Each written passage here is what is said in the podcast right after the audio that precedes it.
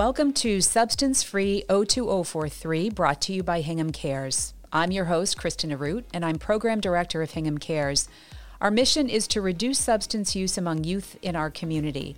We want kids to make healthy choices around substances, and we encourage them to do that by informing them and parents and the community as a whole about the intrinsic risks of teen use of drugs and alcohol.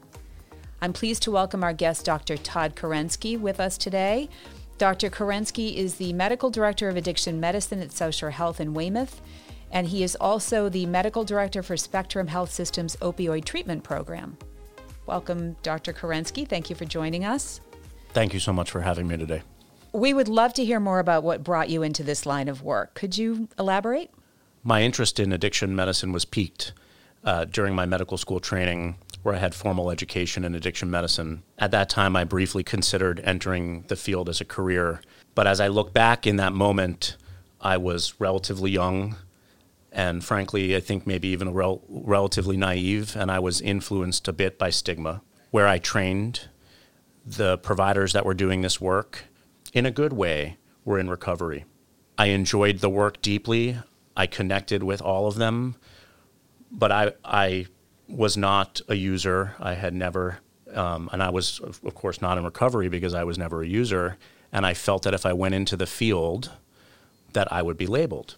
As I look back on that moment, that was young, naive, and silly. But now I recognize that this is what people experiencing addiction experience every day of their life. Fast forward now, I started out in a career I had matched, which is the process by which medical school trainees get into other fields after medical school to do anesthesiology training in Boston. I experienced an unfortunate occupational accident where I was exposed to radiation in an operating room by accident and was, as a result of that, disabled for about two years. I was out of medicine and there was some uncertainty about whether I would practice again. And in that moment, or as that was evolving, I decided that if when I returned or if I could return, I would do something I had a passion for. This is how I got into addiction medicine. I finished my training ultimately in, in internal medicine. I was working as a hospitalist here at South Shore, recognized that there was this epidemic of people coming to the health system looking really for treatment, even though it was being identified as other things belly pain, pancreatitis, you name it. Putting it all together now, I decided to do a fellowship in addiction medicine, and I've been doing addiction medicine since. And as I hope you will get out of this conversation today, I'm very passionate about reducing stigma, treating people with addiction in an evidence based way, and improving their lives. You've published papers on everything from preventing opioid overdoses to addiction consultation services. Are you working on anything right now? I'm not doing any formal research. We are doing internal quality review of some major systematic overhauls we've done here at South Shore Health, including rewriting our alcohol withdrawal protocols within the health system, and we are doing a robust quality analysis of that, the systematic changes that we made there. It's not formal research, um, but we are evaluating those things we are also I am interested in in further evaluating how the presence of an addiction medicine consult service has affected my colleagues, the hospitalists, the surgeons, the obstetricians in the hospital to see how it has affected their care and how they view people who are using alcohol or substances. So, we know that different substances affect our bodies in different ways. Could you describe in layman's terms how alcohol, marijuana, and opioids in particular each impact systems in the body? To the extent that I can, I'll, I'll lump alcohol and opioids a little bit together in the sense because they're both depressants, if you will. So they have an overall depressing effect on, on the central nervous system. They do that in different ways, but in general, they're, they're both depressants. Opioids can be particularly dangerous because the way they work in the brain um, also can suppress respiratory drive which is how we have so many people in Massachusetts, but really in this country, who have had overdose um, and related morbidity and mortality associated with that. That occurs through opioid receptors in the brain and the spinal cord. Alcohol works on a different set of neurologic pathways and does not produce significant respiratory depression unless you take it at lethal levels. In terms of marijuana, marijuana can have a more sort of myriad effects on, on the central nervous system, but people generally experience sometimes some an- anxiolytic effect. It can increase somebody's appetite and can lead to, in general, some sometimes some hallucinogenic properties for some people. It can as I'm sure we'll talk about in this interview, result in some paranoid ideation, people having um, sort of fixed false beliefs while they're under the influence of, of marijuana delusions and paranoid ideations where they, they can become quite paranoid. Could you describe the risks associated with combining substances and what some of the most dangerous combinations are? I think this is an incredibly important topic, especially as it pertains to overdose deaths, again, in Massachusetts and in this community. What we know about combining substances is that this presents the most risk to, to people who are using, especially opioids and benzodiazepines. Those two in combination are particularly dangerous for overdose because they each independently works to reduce respiratory or breathing drive, and they do so in a synergistic way. What I mean by synergistic way is that when you take one one of those substances alone, they will reduce your breathing rate. However, when you do them in conjunction or together, you get not an additive effect, but rather more of an exponential effect on reductions in breathing. The same can also happen with opioids and alcohol, but to a lesser extent than with the benzodiazepines. We are also learning more about gabapentinoids, so things like gabapentin or pregabalin, which are r- relatively commonly prescribed non opioid medications that are sometimes used for analgesia, but have other indications, including for seizures and neuropathic pain. Gabapentinoids and opioids in combination also exponentially increase the risk for o- overdose death. So while there are some commonalities, there are certainly different ways that different people can experience the same substance. Is there such an, a thing as an allergy to substances? And if so, what does that look like? It's a great question. People can be allergic to pretty much anything. As it pertains to substance use in this community, or related to opioids in particular, it is very rare for people to have a true immunologic allergy to opioids. Is it possible? Yes, but it is quite rare. What is more common, however, is for people to have a non immunologic related itching or reaction to opioids, which is not an allergic reaction, but can sometimes be confused with one because people get quite itchy. They may get flushing. And some patients, when they're prescribed opioids, are then subsequently listed as allergic to them. This is not a true allergy, but is related to not to get too technical, but histamine release related to opioids, and that is really more of a, a, side effect than it is an allergy.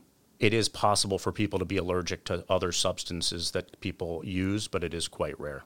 True immunologic allergic response, such as anaphylaxis, would look like people feeling dizzy, lightheaded, potentially even passing out, developing hives, or what the medical term might be urticaria on the skin, itching, fast heartbeat, low blood pressure.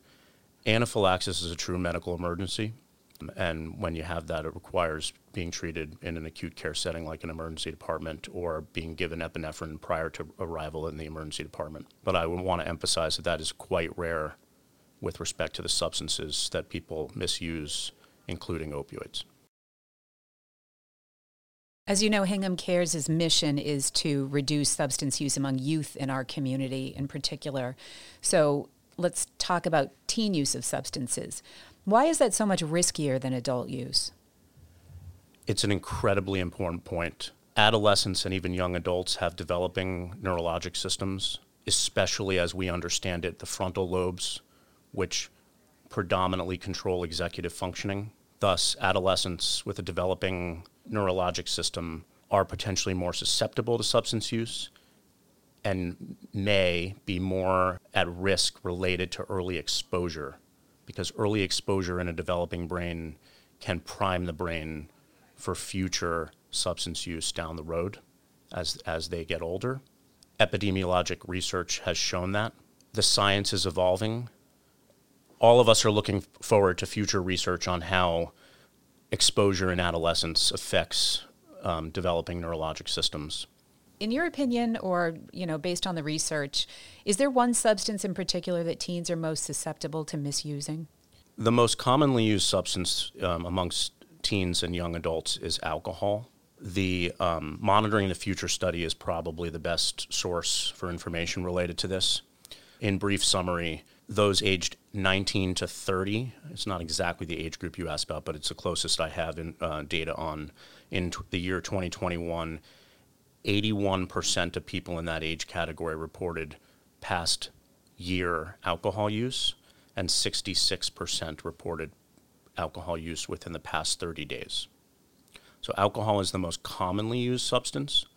We know that alcohol use is associated with significant morbidity, including but not limited to car accidents, accidents that are um, unrelated to motor vehicles.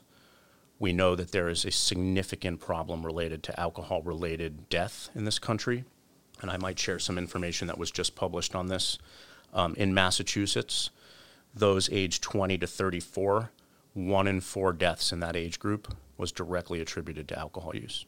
It is also, of course, a national problem, and it was estimated that amongst those aged 20 to 49, one in five deaths in this country is related to alcohol. Pretty staggering. Very staggering. Would that constitute an epidemic of sorts? Yeah, I think about it as more of a silent epidemic because people people talk quite a bit, uh, understandably and deservedly so, about the opioid epidemic alcohol use has been, I think, less talked about recently as alcohol as, as opioid and other substance use has really increased quite dramatically in Massachusetts. But what we see here at South Shore Health is that alcohol uh, remains um, a larger problem by by prevalence and people coming in to seek treatment, especially to the um, to the emergency department and to the hospital. Here at our dedicated um, Grayken Center for Treatment, we have roughly a 50 50 mix of people seeking treatment for alcohol use disorder, and then the other half coming in for predominantly opioid use, but drug use in general. With the people who come into the Grayken Center with substance or with alcohol use disorder, would you say that the majority of those people started drinking alcohol at a younger age, or is it more of a late onset condition? We definitely see both categories. There are a lot of people who have early exposure to alcohol use, as I said, because it prime it may prime their brain for future um, alcohol-related problems as they get older. However, it does not it does not mean we, we do see patients who have later in life alcohol use that they that they were not exposed at a young age and they do develop alcohol use disorder later in life. We see many patients with that pattern. And so I encourage anybody who is experiencing negative consequences related to their alcohol use to seek treatment. There are effective FDA approved medications for alcohol use disorder, which we offer. And we know that that, in conjunction with counseling and peer recovery or recovery supports, can be effective in reducing the harms of alcohol use disorder. In young adults, according to the Monitoring the Future study, importantly, binge alcohol use is defined by five or more drinks in one setting amongst those aged 19 to 30 was 32%.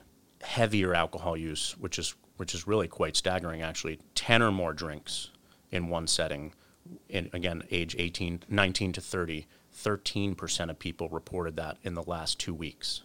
Wow. Yeah, so I cannot underestimate the importance of it's not my favorite term, but binge or heavy alcohol use on the health of our community.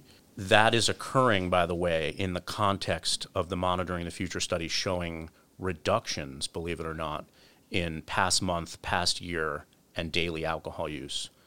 So I'm going to try to summarize that is that the trend overall is that maybe maybe less people are exposing themselves to alcohol, but those who do are doing so in a in a more dangerous way with five or more or even 10 or more drinks in one setting. And that is occurring in, in my view, very high frequency. So, um, you know, roughly one in three adolescents and young adults is reporting five or more drinks in, the, in one setting in the, in the last two weeks. There's been a lot of research in the field of addiction what causes it, how best to treat it. What do we know today that we didn't know a few years ago? More information is known than in the past about the confluence of genetics, environment, and what I call psych- psychosocial dynamics in people's lives, mainly around trauma and how people respond to trauma.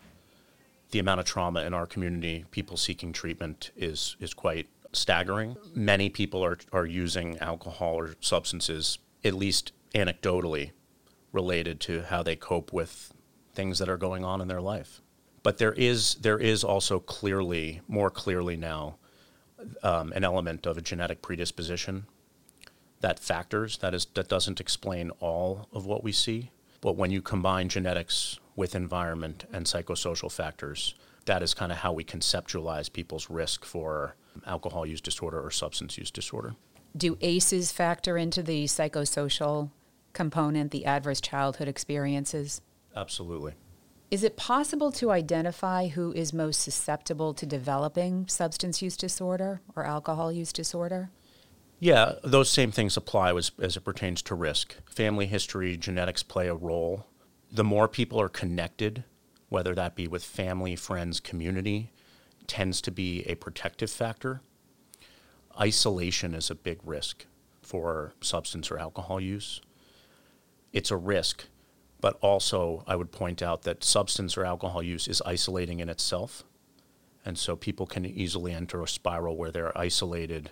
They may turn to alcohol or substances and become more isolated, which further leads to what happens to many of our patients, which is depressive or, or even anxious symptoms as they, as they enter this spiral of isolation, further isolation, and they have a hard time sometimes ex- exiting that.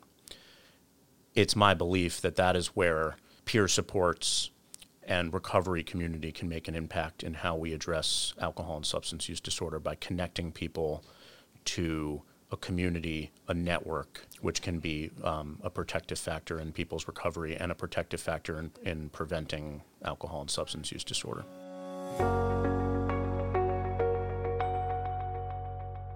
Municipalities in Massachusetts are receiving opioid settlement funds, which is essentially compensation for the consequences of a widespread and devastating epidemic.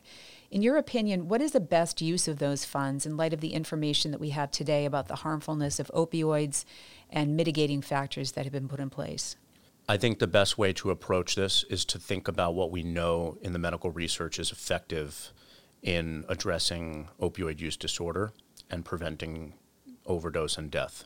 I would address this in basically three prongs. The first of which is opioid overdose education and naloxone distribution. It is clear from the medical research in Massachusetts and nationally that communities that have more access or distribution of naloxone in the community experience less opioid related deaths. That includes education to people who are prescribed the other substances we talked about earlier, such as gabapentinoids and benzodiazepines, as it pertains to their risk of dying. The second prong is a strong public campaign to destigmatize medications for opioid use disorder, which we know are effective in preventing overdose and death. There are countless reproducible, large clinical trials showing that buprenorphine and methadone, in particular, reduce overdose deaths, reduce overdose episodes, improve someone's chance of being employed, reduce the risk of incarceration, reduce the risk of contracting infectious diseases such as HIV and hepatitis C, which are associated with opioid use. I cannot, I cannot underscore the importance of that. And then the last piece is thinking about how do we prevent addiction from starting and how do we help physicians, providers think about when are opioids appropriate and when are they not?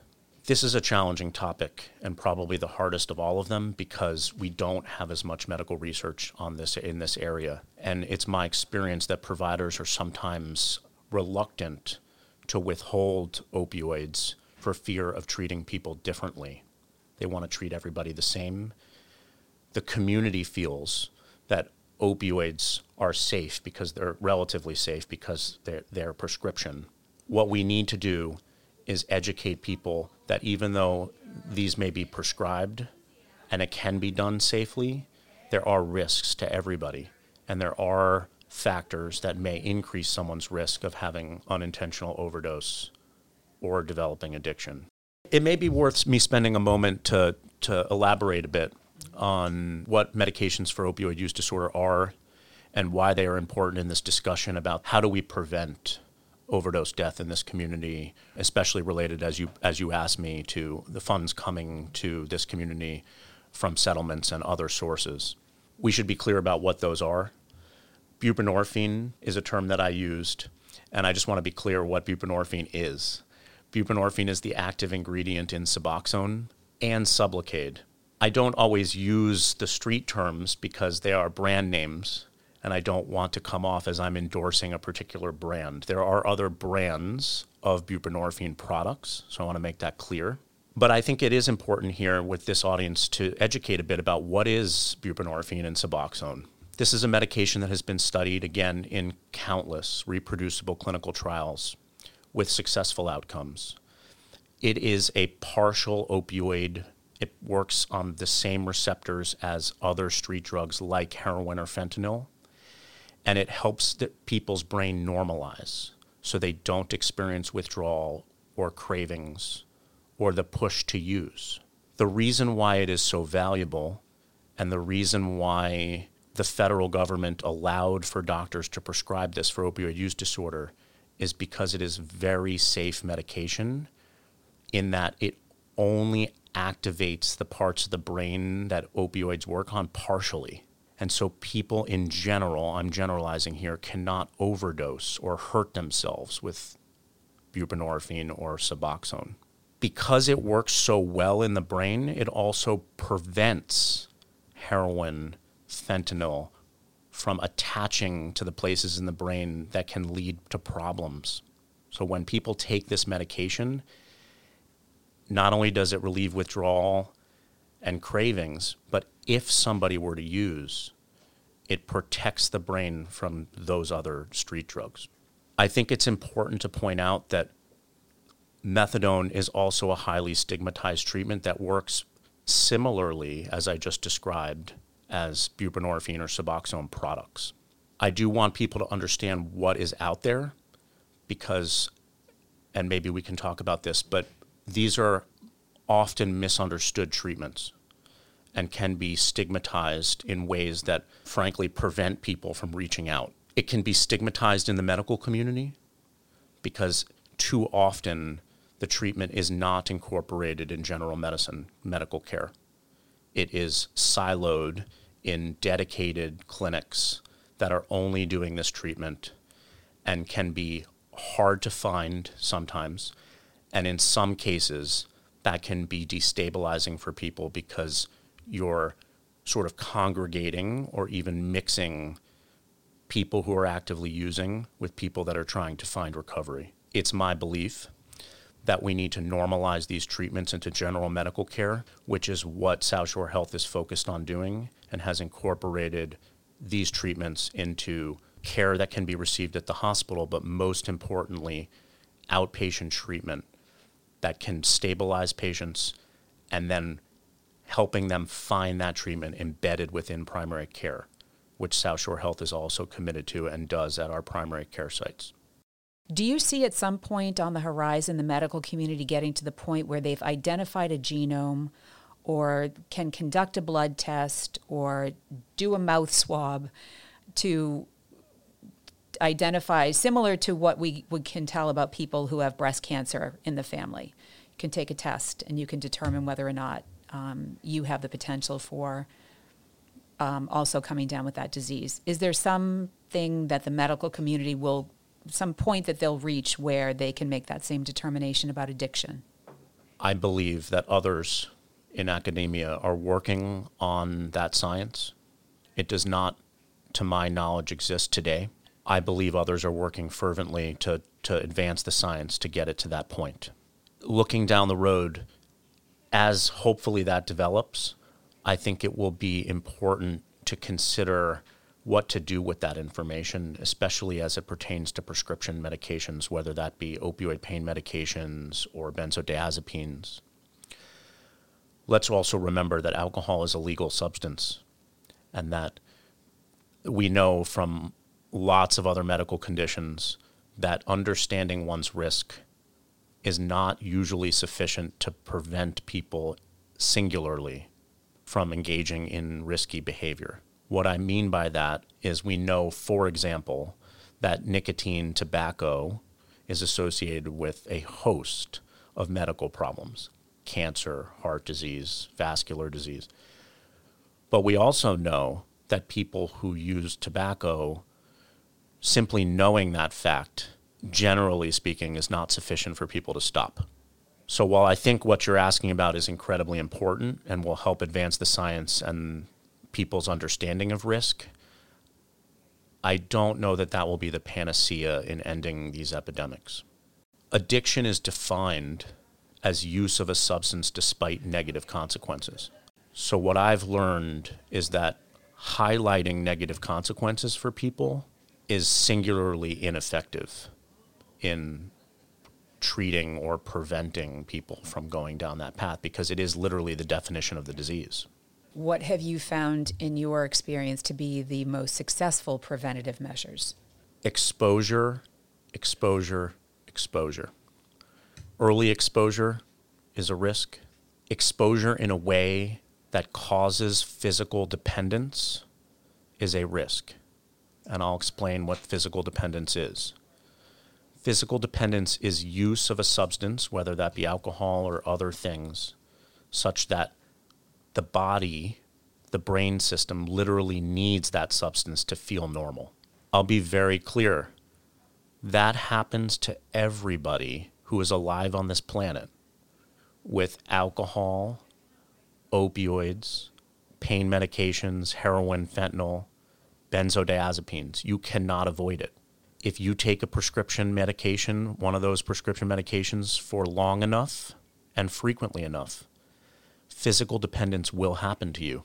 What some people in this country have experienced is developing physical dependence at no fault of their own, and then subsequently not having access to their prescription or having a life changing event, trauma, or stressors, which can lead potentially in some patients to developing use despite negative consequences or addiction.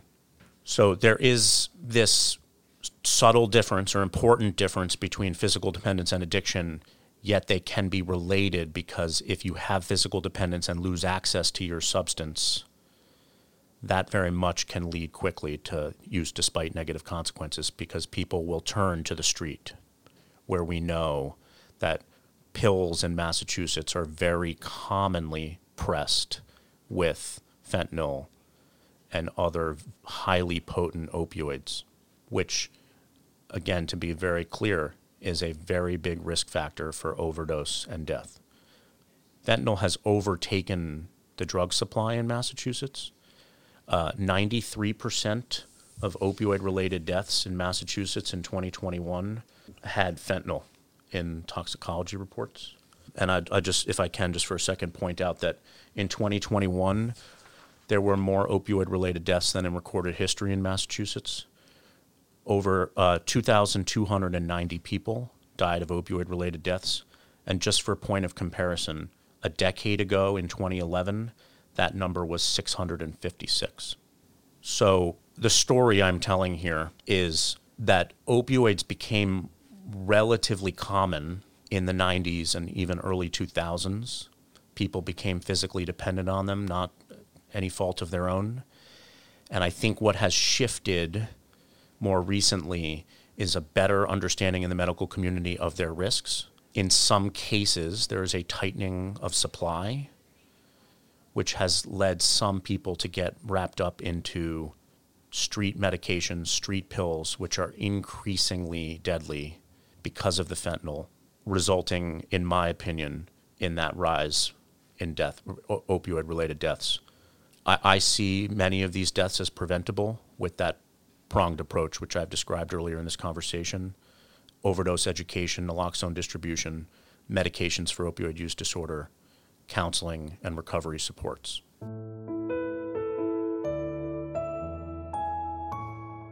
As you mentioned earlier, alcohol misuse is the most problematic substance misuse among youth. In Hingham, in particular, we see that from the results of the Youth Risk Behavior Survey that's conducted, binge drinking and drinking in people's homes with or without the knowledge of their parents are the two biggest challenges that we face with our teen population.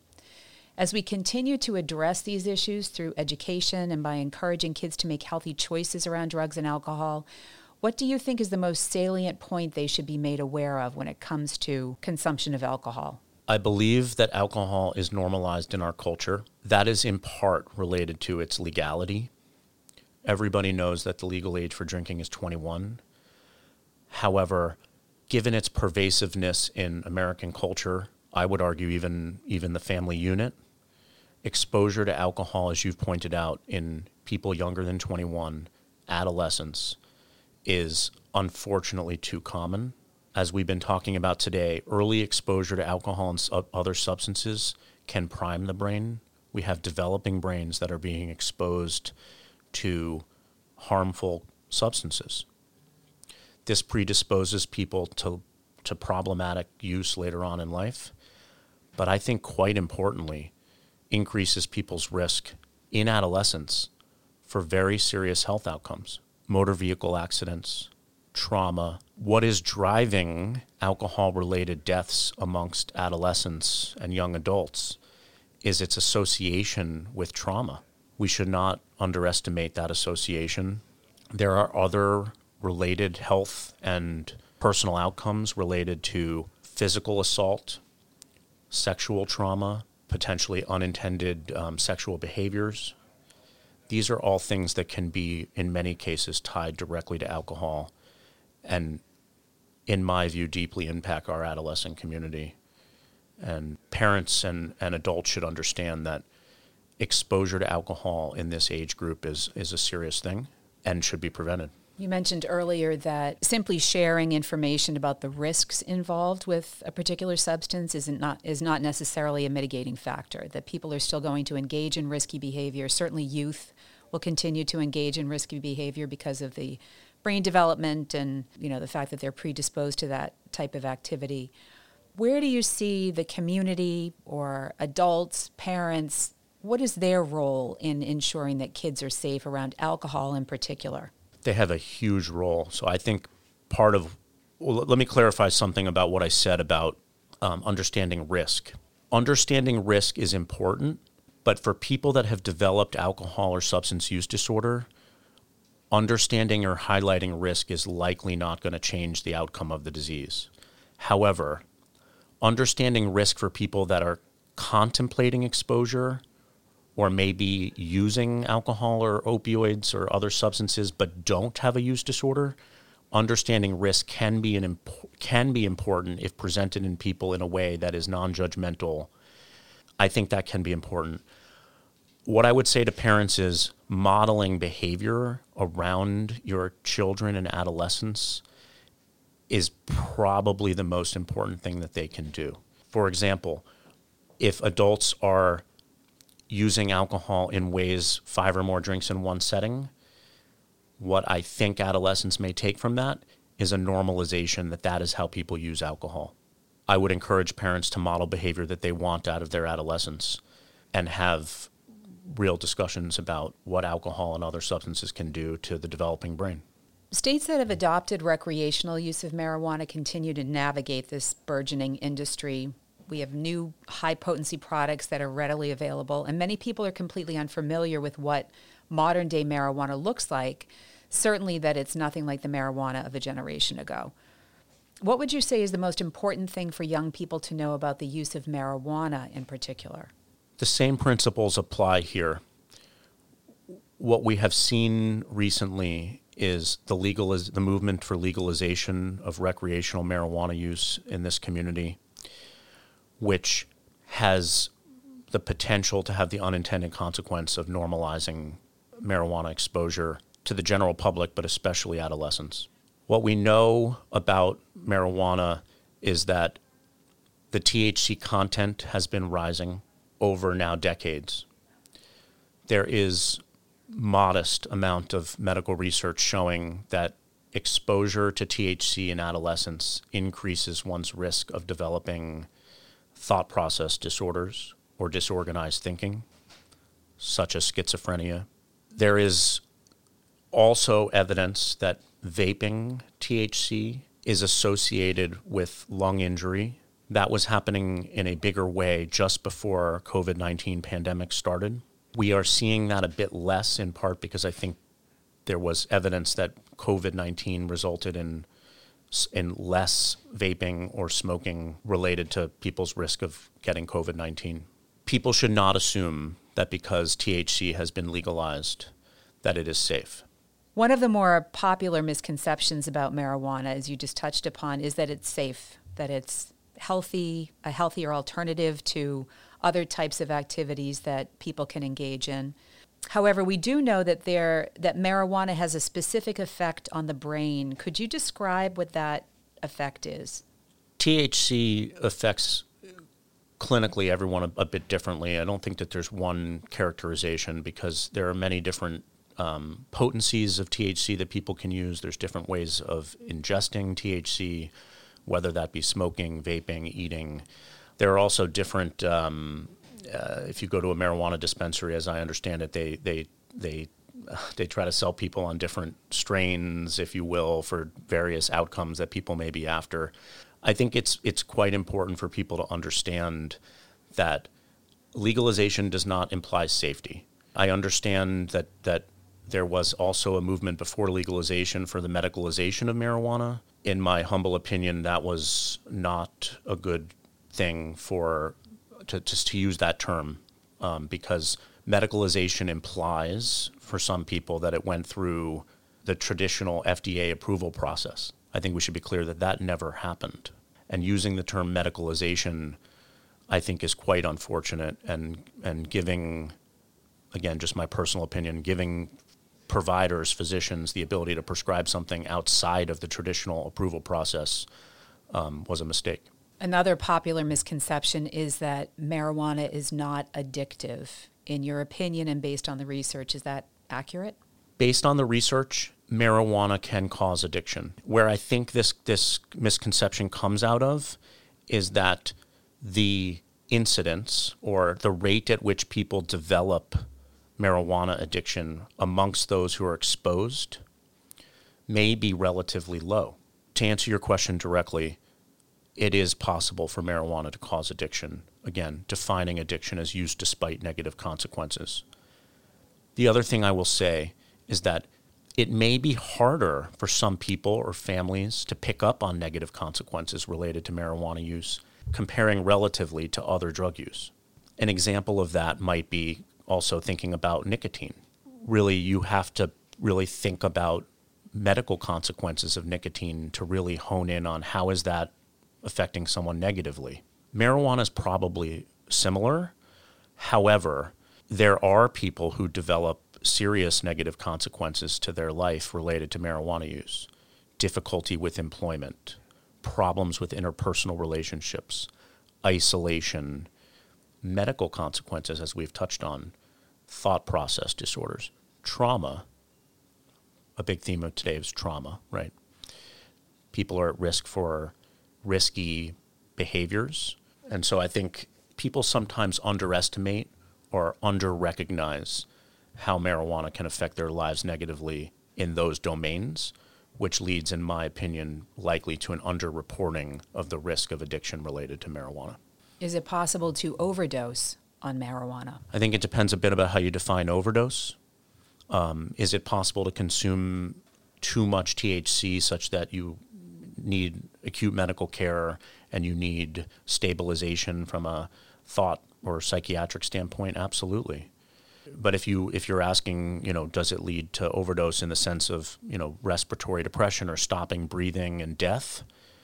Uh, no, it does not it does not result in respiratory changes. And is that due to the fact that it does not impact that part of the brain? Right. So THC works on the uh, endocannabinoid system, which is a separate uh, uh, neurochemical system than than systems that work on respiratory drive.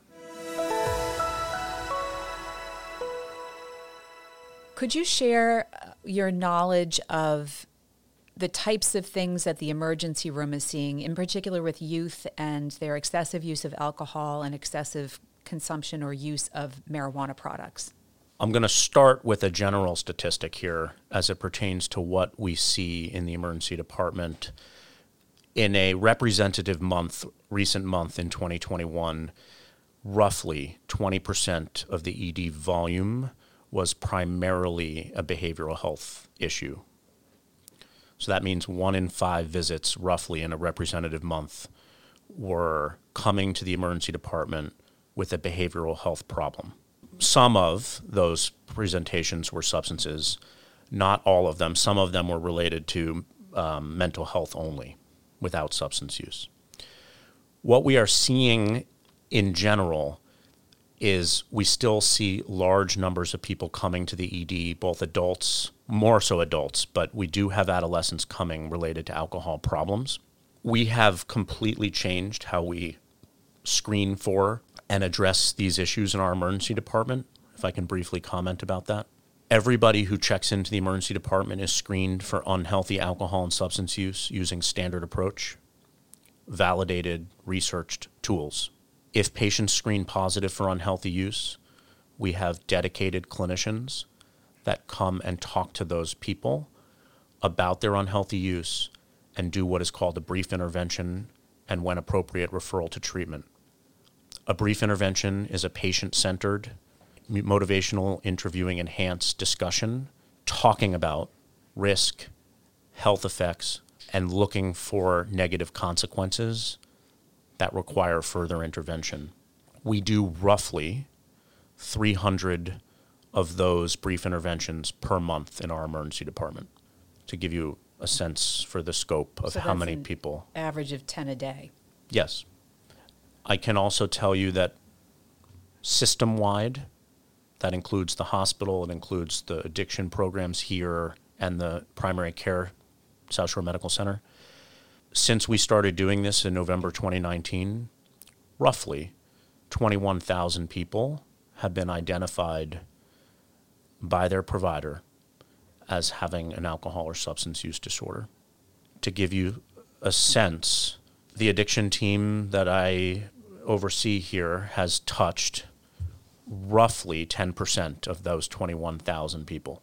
So it gives you a sense for the scope, but I think im- importantly, the need to help enhance people's willingness to come and get specialty care to reduce the burden of these diseases for themselves, their families, and the community. There are patients, adolescents, that come to the ER having used marijuana. It is somewhat rare for these interactions to lead to subsequent specialty care. I think this is related to a relative unwillingness for people to recognize negative consequences around marijuana in particular. And in, in my opinion, it is also related to the stigma associated with being labeled, if you will, as having an addiction. A big part of what I do and what I want to address today is stigma. We must destigmatize these conditions, we must normalize them, and we must disseminate factual, evidence based information. One of the challenges we have around marijuana use disorder, especially as it pertains to adolescents who come to the emergency department, is we there's a relative lack of evidence based treatment. We don't have FDA approved medications to treat marijuana use disorder. So, counseling can help, addressing when it exists, mental health concerns, providing recovery supports can be important. But I'll be clear treating marijuana use disorder looks very different than what we have available for other things, including alcohol and opioid use disorder. That is why prevention of this disorder is so important. And understanding to your earlier question that yes, it can lead to a disorder. It appears that it does so less commonly than other drugs of misuse, which is how I think people have come to this misnomer that it is safe and does not lead to addiction, which, in my view, further stigmatizes those who end up with use despite negative consequences around marijuana because they feel like somehow this can't be them or you know this can't be happening because I was told it couldn't. So it can be very challenging to engage some of these adolescents in a in in that in that type of conversation because they've been told their whole life and seen you know that this won't lead to addiction or it is a real problem and I should not underestimate the amount that marijuana, alcohol, and, and other substances lead to associated risky behavior that results in people coming to the emergency department.